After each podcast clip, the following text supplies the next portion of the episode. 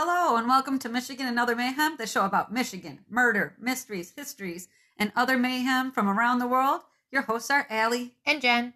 Okay, Jen, let's do this thing. Hello? I like when you join, it does a ding, like ding. Yeah, she has arrived.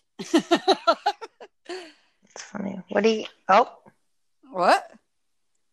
Oh, cue fake podcast music. Da-da-da-da-da-da. dun dun dun dun. Hey, Jen. Hey, Allie. You know what? I forgot again. Normally, I like to ask you beforehand, like right before, like, what are we going to talk about today? But I forgot to ask you, what are we going to talk about today? Um, I have a uh, cold case for Wilmer Martin, age Okay. 48, and guess where? Muskegon, Michigan? Yes, that is correct. And just so you guys know, Yeah. that my next one, I move next podcast, I'm moving out of Muskegon for a bit. Okay. So But Muskegon has been a gold mine for you, unless we got to acknowledge that. yeah, because it's like it comes in like you get a handful of them. You like look stumble upon one case, and then you got your next, and then you got your next, and then then you got nothing. Well, then sometimes Google's like, "Hey, girl, I noticed that you like when people are murdered in Michigan. Try this one." I know that you notice. I know that you're into Muskegon. Here's more Muskegon. Yeah, I actually have two other cases in Muskegon that I wrote down, but I decided I'm not looking at. I moved on for the next one. I get it. I get it. Sometimes you got to move on. All right, What do you got? today, today I want to talk about um, and I just want to say, you know, pro tip: Arabia is made up of 22 countries. So you're going to hear Wow. me mention like different countries. That's because I got a lot of shit to pick from. All right. All right. You want to go first? Yeah, I can. Okay, go ahead. Tell me. So Wilmer Martin lived in Muskegon. Okay. People stated in an MLive article that if you would have saw Wilmer, you would have believed he was homeless because he would be seen around pushing a shopping cart full of items he found on the ground or from dumpsters. Okay, I just But he want to was- say, dress wise, I was always worried that when I was out walking the dog, I'd get hit by a car and they would just assume I was a homeless person because of the way I dress. and at one point, I was like, they'll be like, "We," because I often don't have my wallet on me and shit. I'm like, they're they're gonna be like, "All we found in her pocket was like some dog food and some plastic bags." Oh my goodness. but I'm sorry, me Good- and him, me and him look homeless.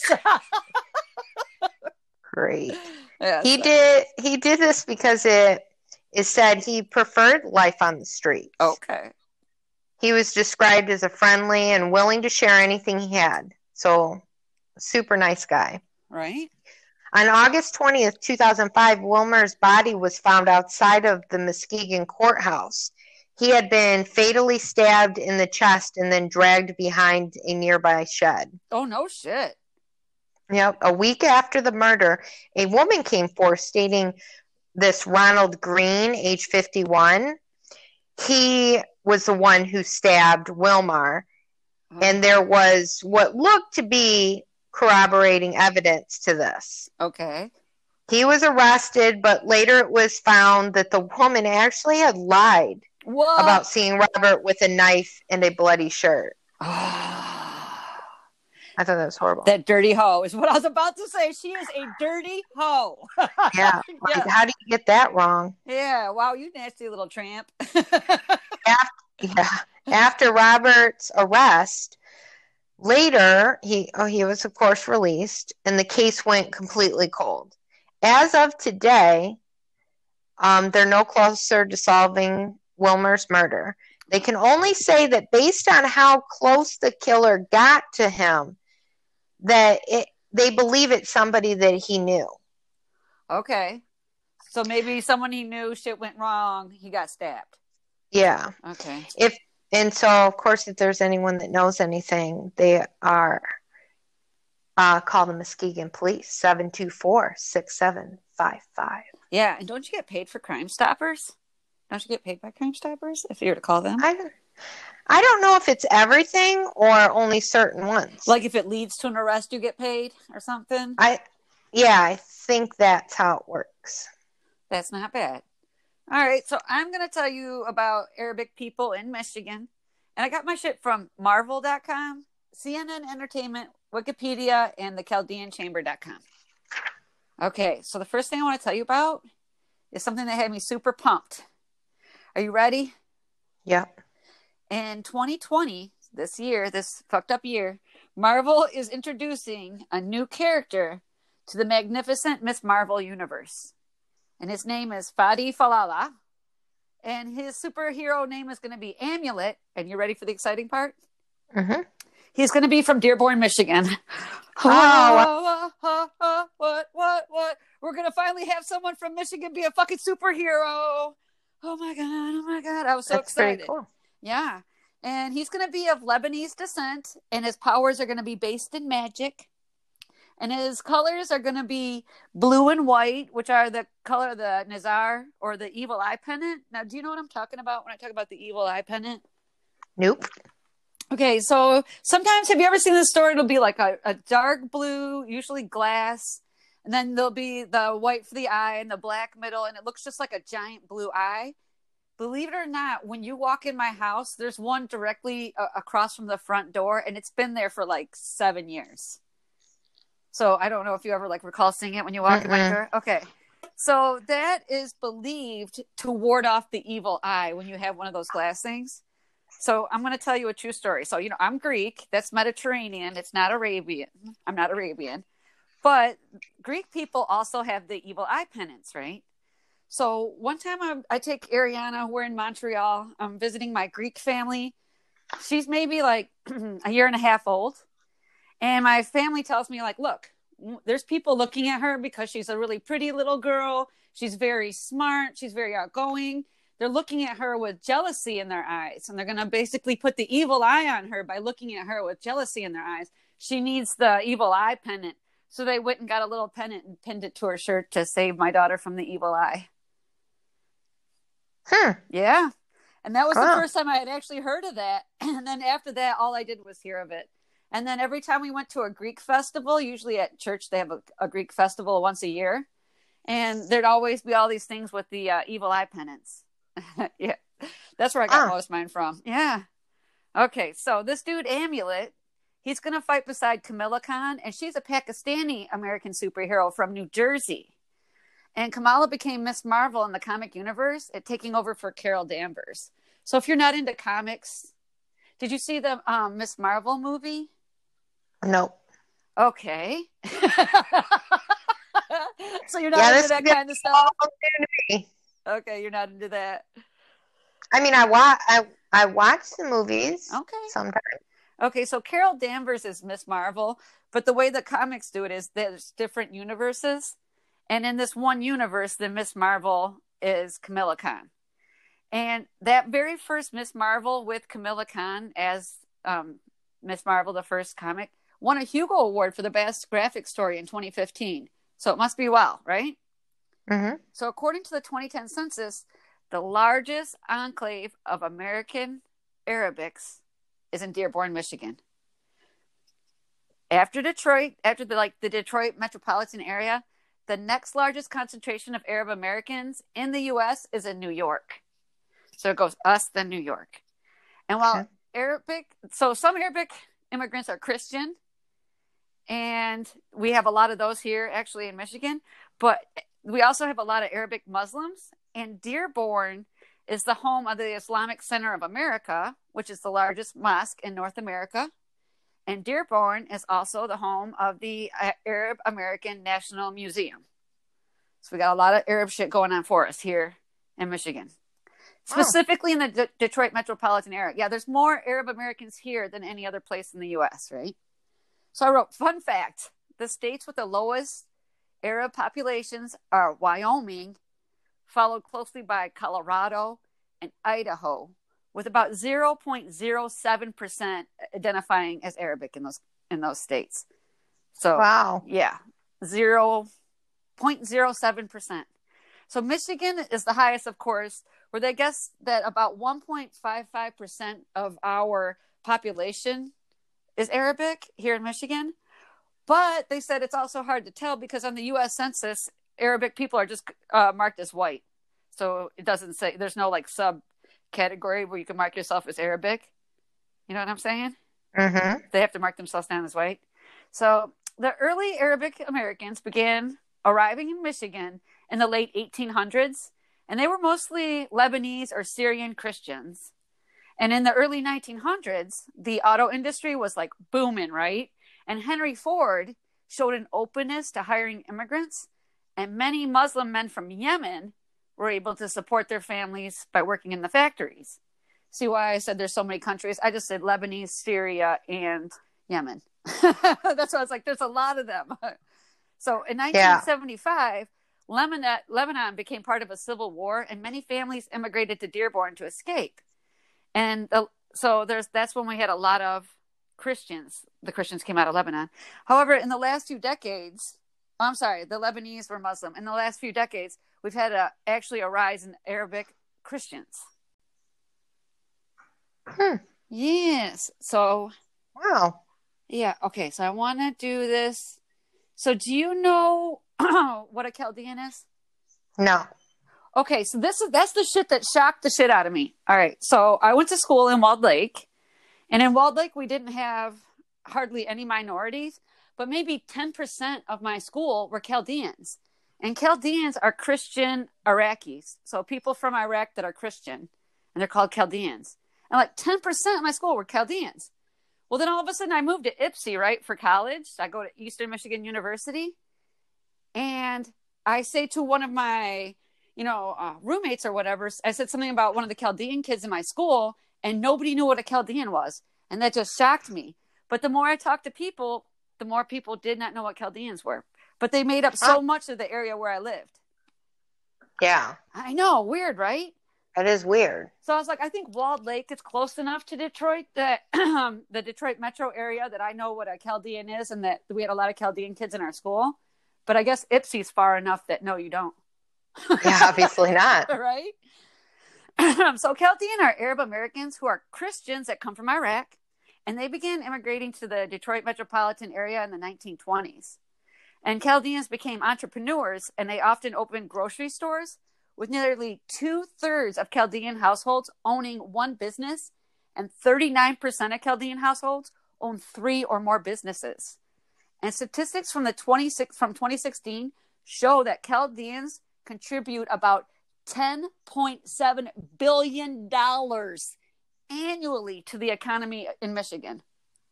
Wow. Chaldeans alone bring in over 10 billion dollars in Michigan in the economy. I was like, you guys are killing it. Yeah. They own a lot of businesses. So Metro Detroit does support the largest enclave of Chaldeans outside of Iraq. so, excuse me, sorry about that. I choked on a piece of corn earlier. and ever since then, my throat hurt. After we were on the phone and I was choking and then coughing, it took a minute. Okay, so you have Chaldeans inside Iraq, right? And after that, the next biggest group of Chaldeans is in Detroit, is in the Detroit area. And after that, the third biggest group is in Syria. So we have at least 12 Chaldean parishes in Detroit. That's how many churches we have here. That's a lot. Yes. So I'm going to tell you about some famous Arabic people from Michigan. Are you ready? hmm I've already talked about this dude once before. It's my boy, Casey Kasem. Casey Kasem was born Kamal Amin Kasem, April 27th, 1932, in Detroit. And his parents were immigrants from Lebanon, so he's Lebanese. And his parents insisted that their children assimilate and only speak English. And Casey first began speaking over the radio at his high school and then in his college at Wayne State University. And in 1952, Casey was drafted into the Army and he served in Korea as a DJ with the Armed Forces Network. And when it was over, Casey began his professional career in Flint, Michigan. Whoop, whoop. And before moving across country a few times, right? He went like East Coast, West Coast, and back and forth. And then his vocational career took off in Los Angeles when he campaigned for R&B music in 1963. And he also acted in TV shows and movies throughout the 1960s while still staying on the radio. Oh, I didn't know that. I didn't know that either. I didn't know it. Yes, he used to act. I know. I had to look it up once I read that. But in 1969 is when he became the voice of Shaggy from Scooby Doo. We talked about that. Mm-hmm. July 4th, 1970 is when he debuted with the American Top 40 list. And he had the Billboard what Hot 100 chart. And what made Casey stand out um, on the, you know, like the music scene was that he did the informational tidbits about band members and he would ask questions before the songs. Do you remember that? He would be like, Mhm. find out which drummer owns 10 Pomeranians Oh, yeah. whatever. Right after this commercial break. And I'm like, oh my gosh, trying to guess who it is and stuff. So I remember that. yeah, do you remember that? So that's what he was Yeah. really famous for. And he used to have this signature that he would say at the end of each broadcast. I don't know if you remember, but it's keep your feet on the ground and keep reaching for the stars. Yep. Yep. Okay. So he had a top 40 list on air for 39 years because he retired in 2009. Isn't that amazing, amazeballs? Yeah. Okay. So Danny Thomas was also from Michigan and he's Arabic. He's also Lebanese and he was born in Deerfield, Michigan, January 6, 1912. And you're going to, I'm going to blow your mind about who his daughter is and who she's married to. Are you ready? Yep. Okay, he also began his career in radio and then he went to acting just like Casey Kasem. And he ma- acted in a TV show that you maybe heard of but probably didn't see. It was called Make Room for Daddy. Yeah, I Was- never heard of it. Okay, oh, okay. It's an old black and white sitcom. And it was like the first comedy sitcom that was really successful in black and white about a family. And it was on the sh- it was on for like 11 years. So he was the dad in Make Room for Daddy. so Danny Thomas often starred in commercials for St. Jude's Children Research Hospital with his daughter Marlo Thomas. Do you remember those commercials? It'd be like an older Yeah. man and a young woman. That's Danny Thomas and his daughter Marlo.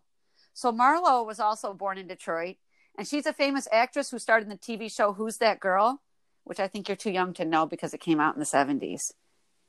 You, you don't No, know. but isn't there a song? Who's that girl? There is a song Who's That Girl? Yes, by Akon, I think. Yes. Go Jen. So she also acted in shows like because she's a little bit older too, right? Bonanza, McHale's Navy. She was on the Donna Reed show.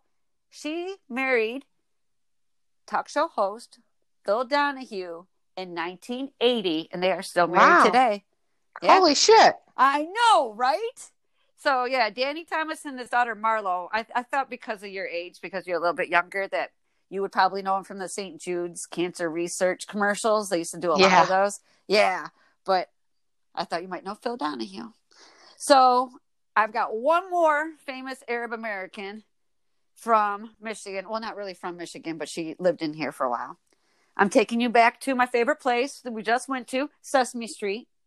Huh. Yeah. Eren Ozker, she was born in Turkey, but she was raised in Farmington Hills, Michigan. And she re- received a bachelor in drama from the University of Michigan before she moved to New York. And in 1976, she moved to England to join their Sesame Street. And she became the only, at that time, full time female Muppeteer. So she was the first only female Muppeteer that was full time. That's really cool. Yeah. and she was also a Muppeteer for the Muppet movie and Emmett Otter's Jug Band Christmas, Hmm. which is a good one. You know what I mean? I don't know. Have you ever watched that as a Christmas one? Yeah. Okay, it's good. Okay, so I've got one last Arab American to tell you about, but she is not from Michigan. She's actually from a state that we border up in the UP, which is Wisconsin. Are you ready? Yeah, I'm ready. Ready. So Dua Ahmad was 17 years old in December of 2019 when an attacker came to her school in Oshkosh West High School. That's what it's called. It's in Wisconsin. So mm-hmm. a student, about a 16 year old student, was armed. He comes into the school and he stabs the resource officer, and then the officer shoots the student. So the kids all hear the gunshot, right?